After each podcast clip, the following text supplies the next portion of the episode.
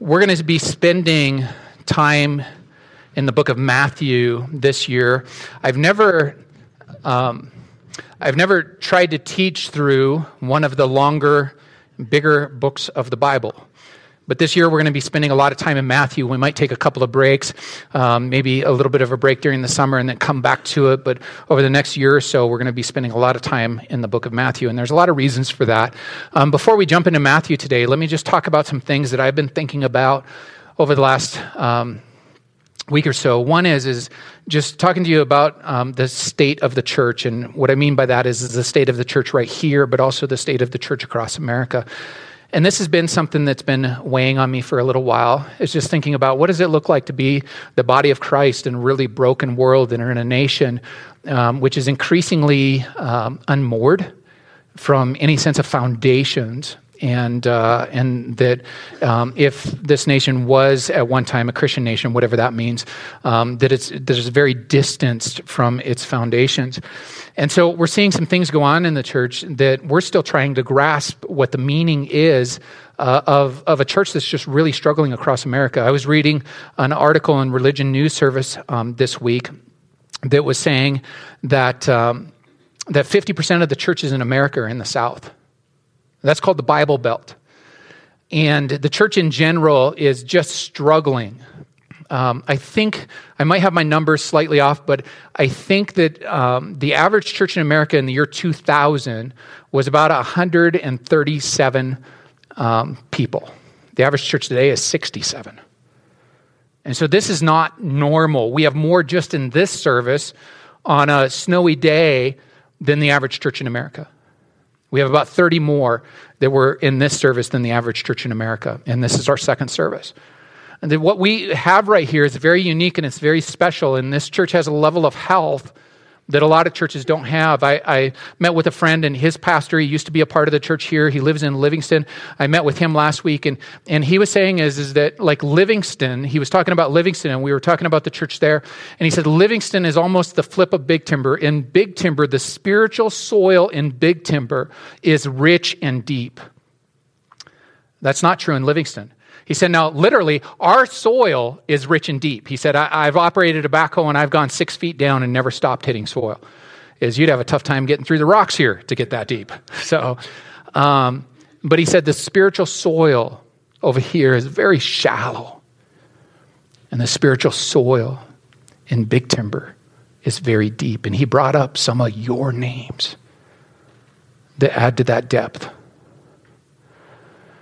and just grieving about how um, Livingston is, is, is a place where churches do not thrive. I was meeting with the pastor over there. They, they planted a church there in the last few years. For the first year that they were there, all they did was serve their community, him and his wife and his family.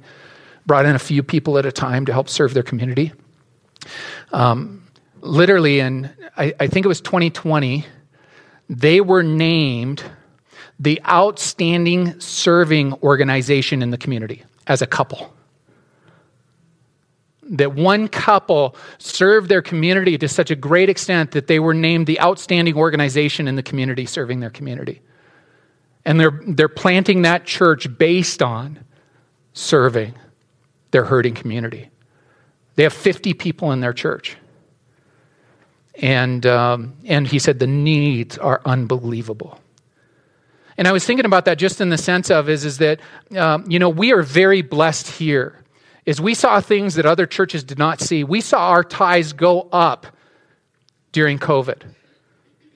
And a lot, a lot of churches didn't see that. Now, a lot of churches have recovered to some extent or another, but we stopped passing the offering baskets, and we forget to mention that they're even there, and our giving increased.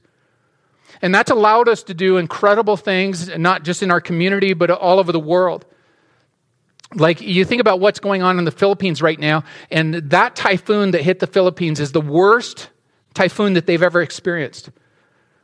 And the island where we do our work is among the worst hit. And every day, the partner church that we have on the ground over there is, is they're going everywhere that they can to get clean water and food and housing is they're, they're serving people, but they're serving people because of you. In fact, the church a week ago is, is we committed $10,000 to help out there. And then through Montana on a Mission, which is now way bigger than the church, even though it started out of the church, is we're doing stuff in the Philippines and in Kenya and, and lots of other places. And in Kenya, the drought is so bad that people are literally without food. They're beginning to starve. And so we're now feeding the, the families that are the most needy in the part of Kenya where we work. And we can't do that without a solid base, without, uh, without a financial base, and without a base of prayer, and without a base of love. And this church can really be that to a lot of places. And I was thinking about that because I was thinking about the church in America is really struggling. And, and our group is no different than other groups. But at the same time, there are some really good things that are happening, and they're happening because of individuals like you who are saying is, that I want to follow Jesus and I want to do it in the context of his body, the body of Christ. Because this is really important, is, is the building is not important. Is if we ever put the building before the work that we're supposed to be doing, I pray that it burns down. I'd rather just get rid of it. Because I see churches, they're making their buildings a monument and they're forgetting that they follow a messiah and that the monument the monument it, it, it, becomes almost what churches worship. And a lot of those churches they've stopped teaching the word of god. And it's okay it's okay if they just stop if they just quit if they're not going to return to the word of god. And we're at just as much risk as, as i'm not bragging here because we're at just as much risk as any church is to stop teaching God's word and start pressing in to being like Christ and following Jesus, we're at risk. And um, and I, I, was thinking about this in the context of the churches in Revelation. There are seven churches in Revelation, and, and God, Jesus speaks to these churches in Revelation, and and each one of them has some different issues. Is is in to the one church. Um, let me look at my heading here. To the church of Ephesus, um, Jesus says, You have persevered and you've endured hardship for my name, and you have not grown weary. Yet I hold this against you. You've forsaken your first love. And that's true of some churches. And Jesus says, Consider how far you've fallen, repent and do the things you did at first. And then the church in Smyrna, I know your afflictions and your poverty, yet you are rich. Sometimes the most dangerous thing that can be true of a church is, is that they have lots of resources because they start to depend on their resources instead of the one who provides them. But you are rich. I know about the slander of those who say that they are Jews and are not, but are a synagogue of Satan. Wow. Do not be afraid for what you're about to suffer. That often can't be said of the church in America that we're doing everything we can to avoid suffering. And then um, to the church of Pergamum. I know where you live, where Satan has his throne. Wow.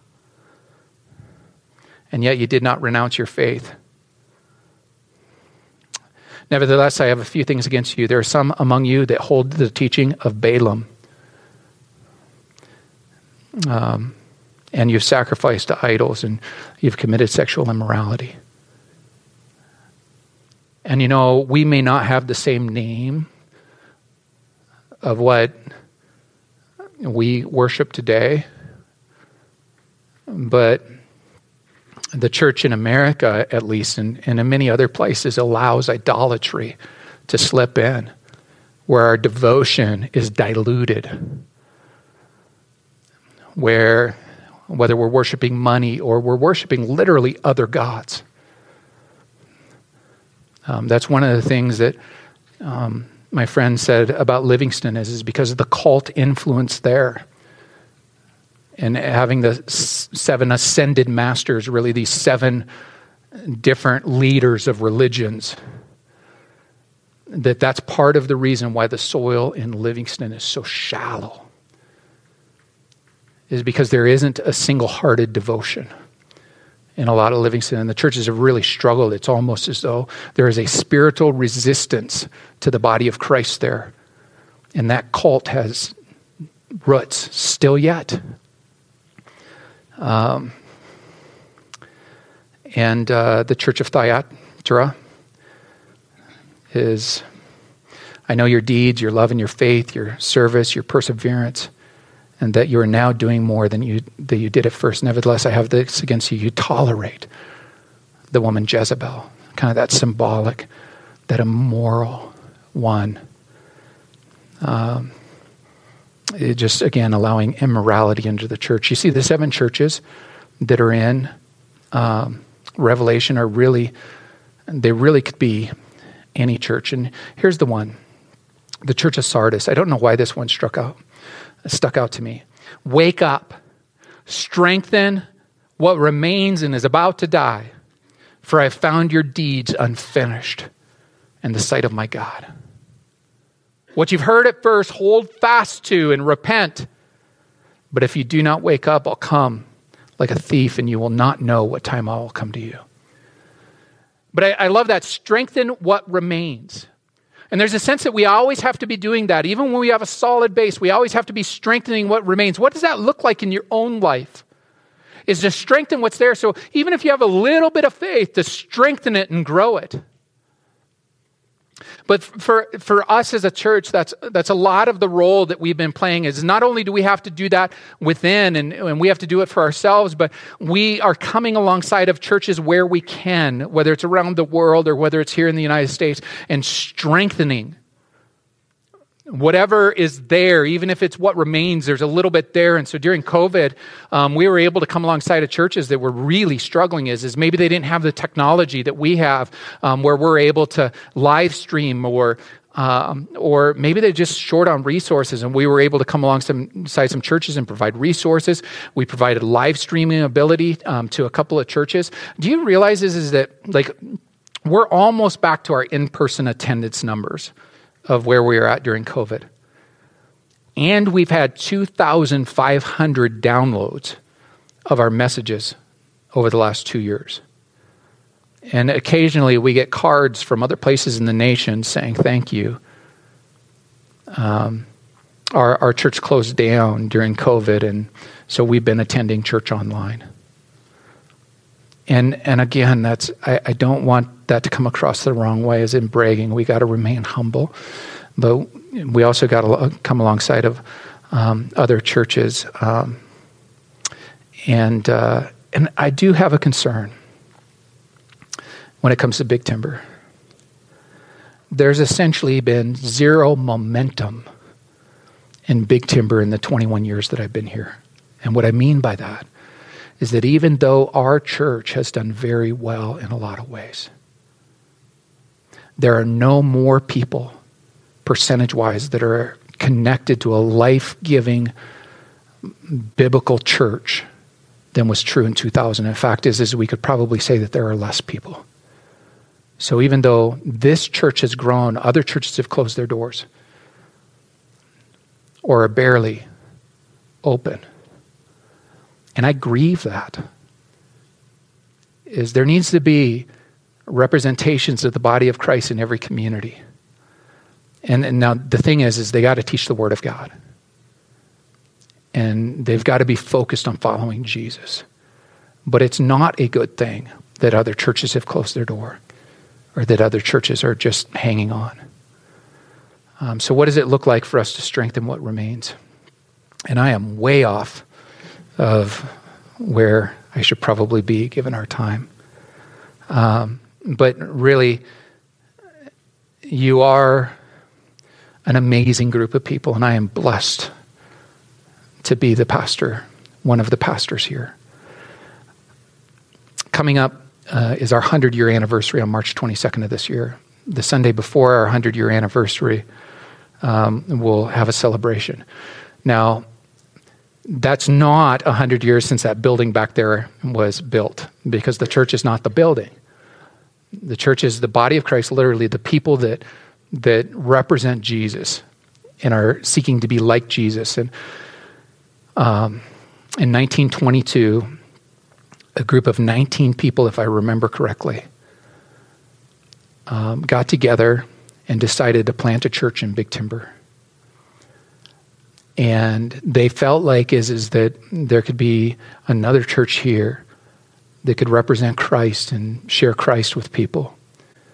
And that that would, here's what we find about planting churches is when you plant a church in a community, it makes the other churches stronger. the other churches that are solid, stronger. Because all of the churches start saying, hey, what can we do to reach more people? Usually that's what happens, not all the time. And they decided that they were going to plant a church in 1922. And 19 people wrote their names on a letter about their intention and they sacrificed and they sacrificed and they sacrificed. And part of the reason why we're here today is, is because of the sacrifices of the people that came before us. And literally when i say sacrifices is they did not have much money. The ranchers in the community literally brought sacks of concrete until they had enough enough material together to put the basement in next door and they worshiped in the basement until they were able to build the upstairs. And so the building, I, I can't remember the exact details, but the building actually wasn't there until I think it was 1929, 1925 or 1929. Um, and um, I've heard that if you take the sheetrock off the walls over there, you're going to find the names of people on it, or you know, some of the wood over there, because people would literally bring the wood and they'd write their name on it. Whoever brought the wood and the sheetrock and things like that. So we are where we at because other people sacrificed it, because other people prayed, and because other people persevered. And um, Jim Scolton's mom, some of you remember Jim. Alta Scolton is still here. Jim passed away a few years ago. Jim Scolton's mom was one of the original founders of the church. Alta is our last connection to that group of people. And Alta's dad was pastor here during the 1950s. And he built the house that Kim and I bought from the church. Um, so that's coming up. Um, I mentioned that we're going to be walking through Matthew. Let me give you a quick overview of Matthew this morning. The overall message of Matthew is one that has a repeating chorus. I was thinking about that this morning is, is that a lot of times the reason why songs are memorable is because there's a chorus and we can come back to that chorus and we can sing it over and over again and then it'll kick us into another verse. And each verse is unique, but the chorus a lot of times is what's most catchy. And Matthew has some repetition. It has a chorus, so to speak. Now understand is, is that there are four gospels. There are four gospels, Matthew, Mark, Luke, and John. But when we say that, we could become confused because four gospels does not mean four gospels. There's only one gospel. It's the life, the death, and the resurrection of Jesus, and the good news about the forgiveness that comes to us through him. One gospel, four writers who give us the details about Jesus' life. And each one of those gospels, so to speak, ha- have a little different theme, they have a little different purpose. They highlight things that are important to the audience that they're writing to because each one of these gospels, even though we have all four of them and, and we're a blessed audience because we have the four perspectives, but Matthew, for instance, it focuses a lot on the Old Testament and about how Jesus fulfilled what the prophets said would happen. And Matthew is a Jew writing to Jews, and, and he wants them to understand that Jesus is the fulfillment of everything that they've been taught and that they've known about. And so it has a very, very Hebrew, a very Jewish feel to it. Um, now, on the other hand, Mark is a little bit different. Mark is written to a, a bigger audience. And you even wonder is this, how did Mark come to write Mark? Because Mark wasn't even one of the disciples. Mark may not have even been, been born or he would have been a kid during that time. Well, guess what? Mark is writing the memories of Peter. And it's interesting because because Peter shared these memories and and we actually have a historical reference that said it that said that specifically is that Mark's gospel is the memories of Peter. And I can't remember if it's Papias that wrote that. Um, Papias, one of the early um, church, we shouldn't say church fathers because Jesus is the only church father, but one of the early um, church um, leaders. And, uh, and so Matthew is writing from a particular perspective is, is Luke, a very Gentile audience and really expansive in its nature. And John is uh, is very different. Is is the other three gospels are very very similar, and John is a little bit different, and it focuses on a lot of comparisons like light and dark. Jesus is the light of the world,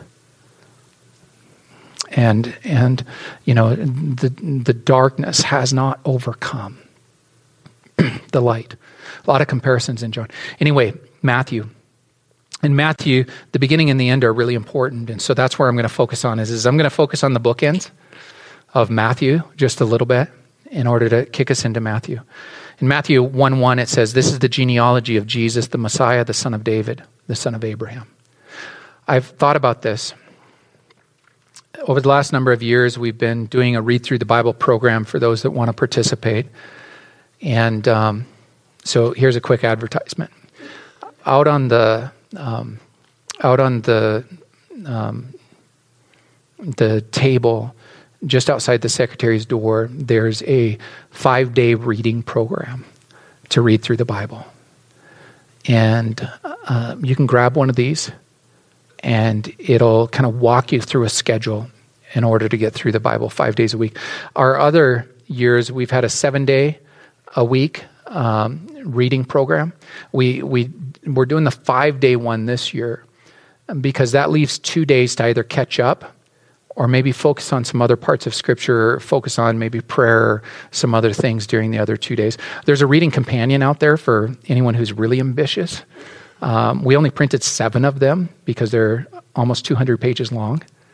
Um, but it's it's not it's it's not that that formidable, but it's definitely a greater commitment. And each day is is you can go to the reading for that day. The Old Testament's at the beginning. Psalms follows the Old Testament, and then the New Testament is after that. And after you do your reading, you can read this, and it'll just give you a little bit deeper insights. Now, the reason I say that is is um, getting back to Matthew one one. I'm always surprised when I'm reading Scripture at the details that I miss. I've read through the Bible quite a number of times, and every time I read through, I see new things. Like even when I was reading this first verse in Matthew, I was I was surprised at the amount of significance in this one sentence. This is the genealogy of Jesus, the Messiah. Like we miss the significance here, but Messiah means anointed one. Anointed one in the Old Testament was often ascribed to the kings. But now we have Messiah, Savior, that's, that's ascribed to Jesus is, Jesus, the Messiah. Anyone reading that line, especially a Jew, would, would know exactly what's being claimed, and they would either react negatively or positively. They, they might react negatively and say, But I'm going to keep reading because I need to find out what this guy is saying. Or they might react um, negatively and say, I'm going to quit reading because Messiah being ascribed to Jesus is a big deal. Even some Jews today would say, You can call him Jesus, but do not call him the Christ because of the significance of that title right there Messiah, anointed one, king. But Matthew doesn't stop there. He says, son of David. And that again, that's going to put up all kinds of flags for, for the Jewish reader because son of David is, is now, it's not just being said that this is the Messiah, this is the son of David. And if you go to 2 Samuel 7, verse 11 and verse 16, God promises David that he will establish his throne literally forever. In verse 16, your house and your kingdom will endure forever before me. Your throne will be established forever. That is an audacious connection. And the point that Matthew's making is, is that Jesus is the king. He is the forever king, and he has sovereign authority over everything. His kingdom displaces the other kingdoms, and he will rule in righteousness and justice. And Matthew goes even further because the next statement is the son of Abraham. While we're going back to the original Hebrew, did you know this is, is that Abraham wasn't a Hebrew until he was a Hebrew? I'm not trying to be convoluted. I'm actually, I'm actually saying is, is that he wasn't a Hebrew until God said, Abraham, from you there's going to come a nation. The Jewish nation, the Hebrew nation, comes from Abraham. Before that, he, he was, he was tied to a different nation. And, and God said, is, is, I am making you the one from whom I am going to bless all others. And so tying, tying Jesus to Abraham in, in Genesis chapter 12, God says to Abraham, I'll make you a great nation and I will bless you and I will make your name great and you will be a blessing. And I will bless those who bless you, and whoever curses you, I will curse, and all of the peoples on earth will be blessed through you. And the point is, is that Jesus is the king and that he's going to reign over a kingdom, and through him, all people will be blessed. And really, is the body of Christ is called to be that, that physical, tangible blessing of Jesus in the world today. And one might wonder is, is what are the implication, implications for us? the first implication is, is to own that. He has blessed us. You cannot be more blessed than the blessed that you are when you follow Jesus. Because he is the blessing and the one who blesses. And when you are blessed by him, you can actually bless others in a way that is impossible apart from him. So be a blessing. And that means that we got to stay close to his word because we got to know who Jesus is and what he's done for us. And we've got to know what he looks like so that we can be like Christ. What's the danger in all of this? I was thinking about this over the last couple of days, and I, I, I think the danger is distraction. I, I put this in the email that I sent out yesterday that I hope that you received.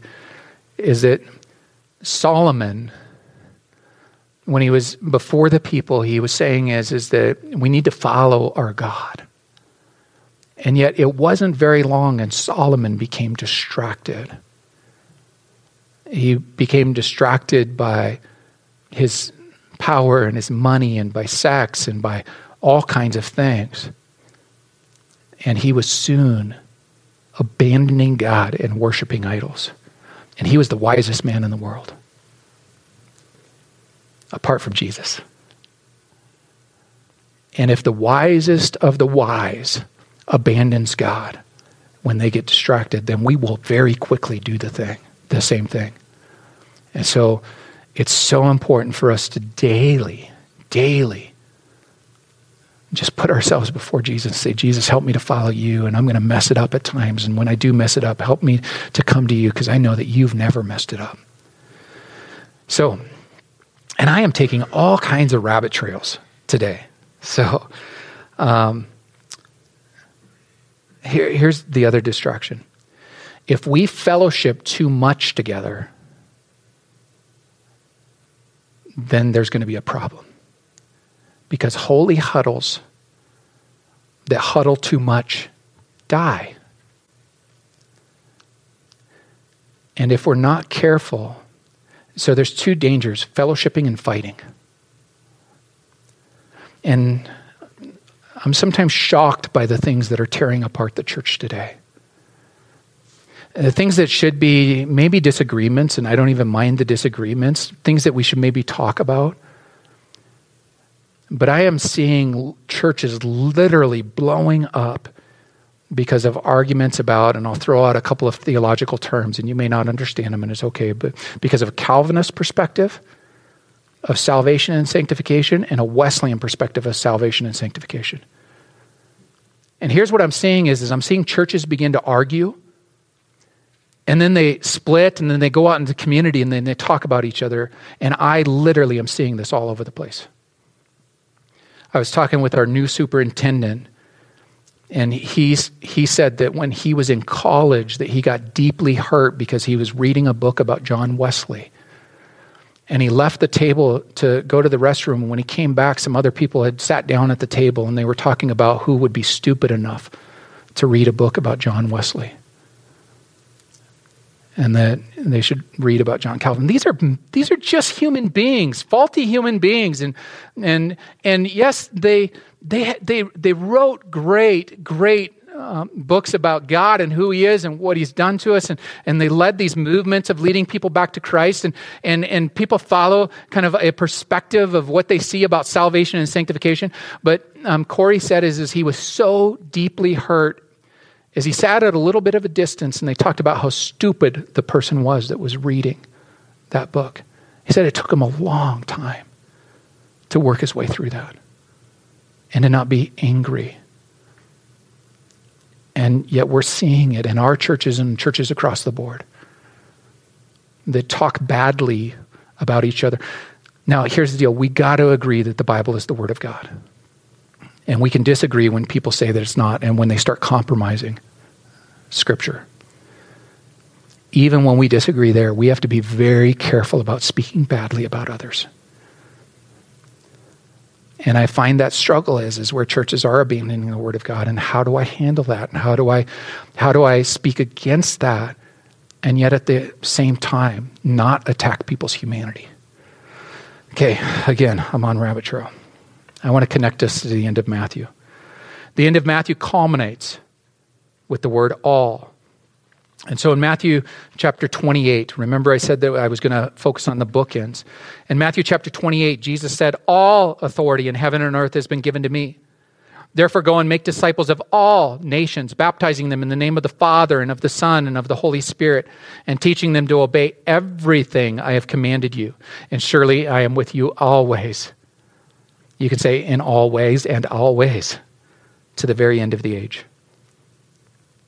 I mean, this is really significant because all authority, I mean, what leader claims that level of authority? All authority. If we took the, the leaders of the nations today and if we had Biden and Putin and Z, uh, we're just going to say Z. I got his, uh, I, yeah, whatever. You know who I'm talking about, right?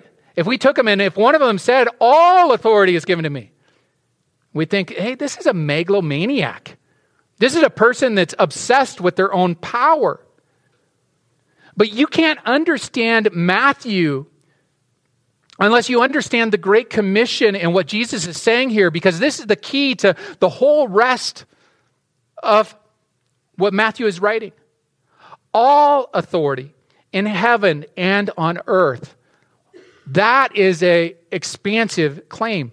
It's a strange claim. It's even a bizarre claim. If one of the leaders of the nation said it, we would think that they're, to borrow from C.S. Lewis, that they're a lunatic and a liar. At best, they're full of themselves and egotistical. They're possibly a nutcase. At worst, a megalomaniac obsessed with themselves and their power. They're probably overestimating their authority and they're magnifying themselves, even with the claims that they make right now. I mean, you have to be a little bit egotistical to get to that level of power. And the great thing about America is, is we limit the amount of time that they can be in there. And we have, we try to have this separation of government in order to limit their power because I think the founding fathers knew that the sin nature is deep. And so we, we've got to limit any one person's power. But these other leaders don't make the claims that Jesus makes. No one makes the claims that Jesus makes and that his followers make about him. Like one day, all people will come before him, and every knee will bow, and every tongue confess. He, the claim to be able to forgive sin and the ability to remit sins. That he's greater than the temple and greater than the Torah. That he's the embodiment of scriptures. That his rule will spread to every corner of the world. That he fulfills the law and the prophets and that all of his commands are to be obeyed. It's striking that he made such claims, but it's even more striking that we believe them.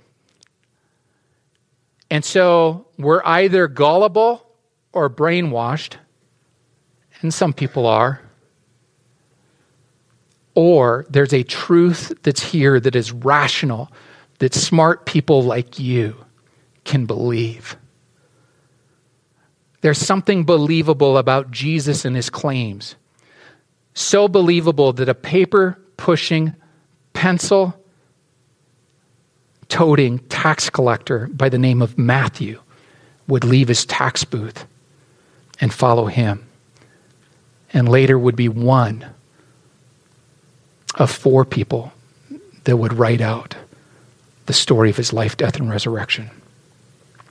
People like Jesus today, but they don't know what to do with his claims still yet. They don't even like his claims. They love his compassion and love, but you can't just have half of Jesus. You can't just have the compassion and the love. His claims don't allow that. In Matthew 24 35, heaven and earth will pass away, but my words will never pass away. The other great teachers of the world, Socrates, Aristotle, Plato, had really good teaching. And we can admire them, but we don't seek to be like them in the way that we're called to be like Jesus. There's this thing, and I see it all the time, is, is I see this bumper sticker coexist. And each letter represents one of the seven world religions. And I know what's communicated by that. Now, here's the deal I do believe in coexist. And I do I do believe in tolerance. If you define coexist and tolerance in the way that they're meant to be defined. But see, if you're a follower of Jesus, then you're called to take his claims so seriously that they supersede all other claims that are out there, all other potential beliefs about a God. And you're called to be solely committed to the claims of Jesus. That he is the one true Savior and that through him there is no salvation, or through, without him there is no salvation, but through him there is salvation. And we can tolerate other claims. We can, we can coexist among all of the other claims, but we can't say that they're all equal. Because if we do, you're not a follower of Jesus. His claims do not allow it. And today, even in the church, it's slipped in that we can have a commitment to Jesus and be committed to a lot of other things and a lot of other maybe spiritual things. And that it'll all be okay. But Jesus doesn't allow that. And so, reading the horoscope in order to get spiritual guidance is really occultic. And one could even say is, is that it's demonic. And I could go on, and I know that I've probably offended some. And maybe that's okay. Eh, it's not maybe okay, it is okay. I, I don't want to say this, though, as it's, it's not a. We got to be so careful to keep the words of Jesus his words and to be humble because every single one of us is an idolater at heart. Every single one of us is a sinner at heart, and we could easily be like Solomon, who at the beginning of his reign said, Follow God and be wholeheartedly devoted to him. And then months down the road, be led astray by sensual indulgence and false worship and money and our own wisdom. Jesus says, All authority. Go to all nations and all allegiance. Everything that I've commanded. All authority, all nations, all allegiance. The hymn, All hail the power of Jesus' name. Let angels prostrate fall. And then the verse, Let every tongue and every tribe responsive to his call. To him all majesty ascribe and crown him Lord of all. To him all majesty ascribe and crown him Lord of all. All nations, first, all authority, all nations, all allegiance. Matthew is really a call to follow Jesus, it's a call to discipleship. The book of Matthew is about the call. Jesus over and over again says, Follow me but it's also about the cost, the cost of following Jesus. It's not easy to follow Jesus. And then it's about the content of being a disciple. What does it look like? How does it work out in our lives? So that follow me. Whoever loves their life, but you can fill in the blank, more than me is not worthy of me. Whoever loves money, loves power, loves comfort, loves reputation, even life and breath more than me is not worthy of me. That's all authority. That's all allegiance. And we're called to follow him. And we're reminded in Matthew 6:12 that when we pray, we pray and ask him to forgive us our sins. And then we're reminded in Matthew 26:28 that his blood provides the remittance for sin. This is the blood of my covenant, which is poured out for many, the forgiveness of sins. That blood flows into our faith, giving our dry bones flesh and taking us from death to life. This is a faith that is not a pick and save religion where you can pick what you want. We are to give him all allegiance by following all his commands, taking his truth to all nations. Will we do it perfectly? No, that's Jesus. We don't have to do it perfectly, but it is important that we do it continuously, always coming back to him. Thank you for bearing with me this morning and giving me extra time, which you didn't have a lot of choice, did you? Love you. Let's pray. Father and Lord God, thanks for your goodness and your grace. Help us to be humble. Help us to live under your authority and remember is, is that you're in charge of everything, and even when it looks like everything is bad, that it doesn't change your plan. And help us to remember that this is not just for us, that it is to go to all nations. And that it will take all of our allegiance every day as we follow your commands. And then, and then, Lord, on into the future. Lord, thank you for Jesus. Without him, we are nothing. Thank you that he became weak so that we could become strong. Thank you that he gave up everything so that we could have everything. Thank you that he embraced the cross so that we could be saved. Thank you for your salvation. Be with us, Lord, as we go into a new year. In the name of Jesus, amen.